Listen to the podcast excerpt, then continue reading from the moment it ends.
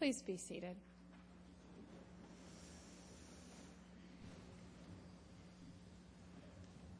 Our gospel reading this morning starts in a familiar way. After all of the pain and shock and grief of the previous week's events, after the betrayal and the torture and the death and the surprise, the disciples went back to doing the only other thing they knew how to do. They took comfort in an old, familiar way of being.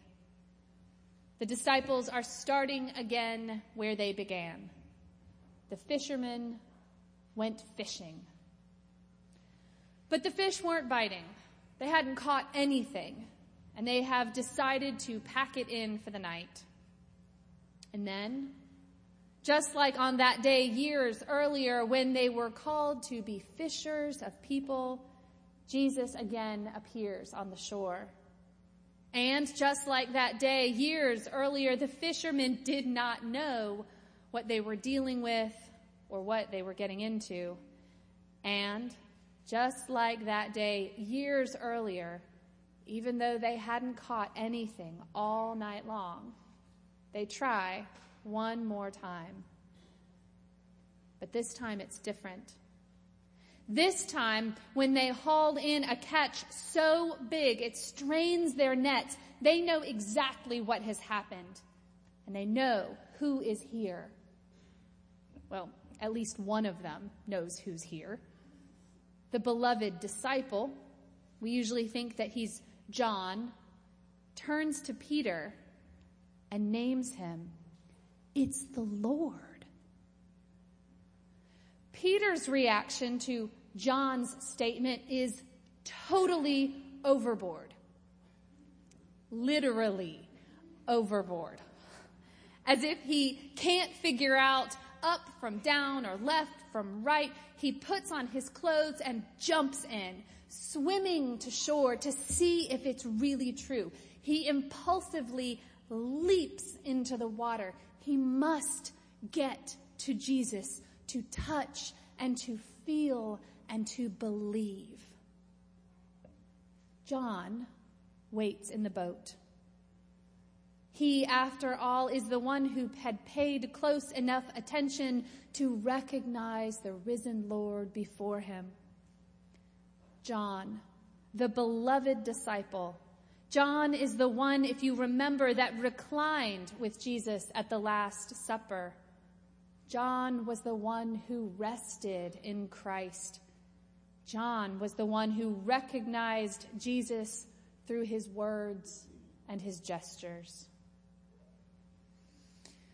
Our early church theologians read this story as two complementary aspects of Christian faith in the light of the resurrection. Fourth century theologian John, St. John Chrysostom once said of this passage, when they recognized him, the disciples Peter and John again exhibited their different temperaments. One was fervent, the other more contemplative. One was ready to go, the other more penetrating. John is the one who first recognized Jesus but Peter is the first to come to him. The good news for the church is that every one of us has the inclination to be one or the other. Each of us is gifted as either an observer, a contemplative, a quiet soul, like John, or a doer of things, an impulsive actor, like Peter. There was a reason John Chrysostom identified those two types in those two disciples. They are still present in us. And with them, because of them, the church keeps moving. Without those of us who observe our traditions, who listen to the tides as they change, without those of us who wait quietly to see where and what needs must be met. We are banging around like pinballs in an arcade of our own whims. We need our contemplatives, those who pray, We need those who think about action and reaction, who map and plan and watch for opportunity to see Christ in the world. We also need those of us who are willing to leap out of the boat, the ones with exuberance and passion to tackle any problems they see in front of us. Without them, we are trapped inside our own thoughts and plans and fears. Without them, we are slow to act and slow to accomplish. In our community, every successful committee and guild that does ministry in our church and in our city is made up of both of these people. Those like John who observe and reflect, those like Peter who move and act. And in this way, with our contemplative gifts and our fervent gifts, we surely and carefully answer the call of discipleship. We answer the call to be the church God has asked us to be, faithful and bold. In this way, we accomplish more than we can ask or imagine. We need each other. As Peter needed John to speak the Lord's name, and as John needed Peter to touch and see. It's easy for us to see this work at our own, in our own community, how each committee needs doers and thinkers, how each enterprise needs cool thoughtfulness and passionate eagerness. It is harder to see, or maybe it's harder to admit, that thing which St. John Chrysostom and his comrades in theology meant when they picked these two archetypes out of this morning's story. Because you see, our forefathers in faith believed that both of these should reside in every Christian person.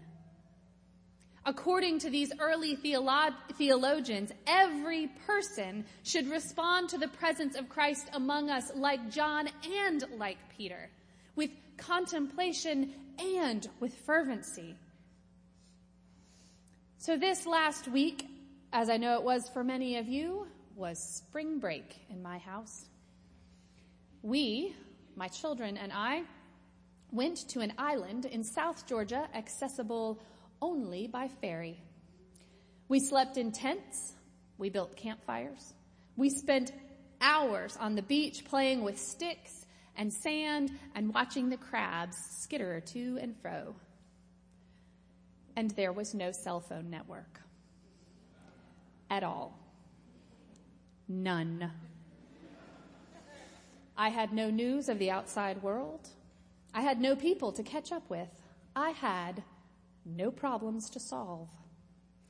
Which meant that for four days, all I could do was play with sticks and sand, watch the crabs, build campfires, and be present to the Christ that was right there in front of me. It was really hard. And it was so necessary for my relationship with God and my relationship with those I love. And I feel certain that many of you know what I'm talking about from one side or from the other. I am so full of that Peter like spirit that the idea of tapping into my inner, quiet, beloved disciple is nearly terrifying. I am excited and I'm impatient and so deeply in love with the ministry and the community and the opportunities before me that I want to leap in and get going. It's hard for me to wait and to contemplate and to meditate. I need to be reminded that doing two or three or six things all at one time is good sometimes. And diving quickly into important projects is good sometimes. But stopping and listening and observing is good too. Every one of us should practice being quiet listening for the still small voice, and then when we hear it, keep being quiet. and listen some more. Likewise, every one of us should practice serving others with wild abandon, loving God with an outward exuberance that borders on madness.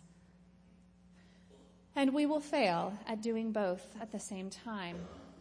We will sometimes fail miserably. But this is part of the struggle of the faithful life. Neither recognition without committed action, nor action without thoughtful preparation constitute a complete life of faith. Very few of us will achieve perfect balance in this pursuit. Most of us are wired to be adept at one or the other, to be like Peter or to be like John. And the church, as the body of Christ, needs all of us to show up, to be present for whatever comes before us. And as individuals, we need to explore what a complete, balanced life of faith just might look like in us. We must recognize the risen Christ in the world around us and quietly hold deep within our hearts the earth shattering reality of what that presence means. And then we must leap out of our safe and familiar little boats and swim with wild abandon toward the kingdom of God. Amen.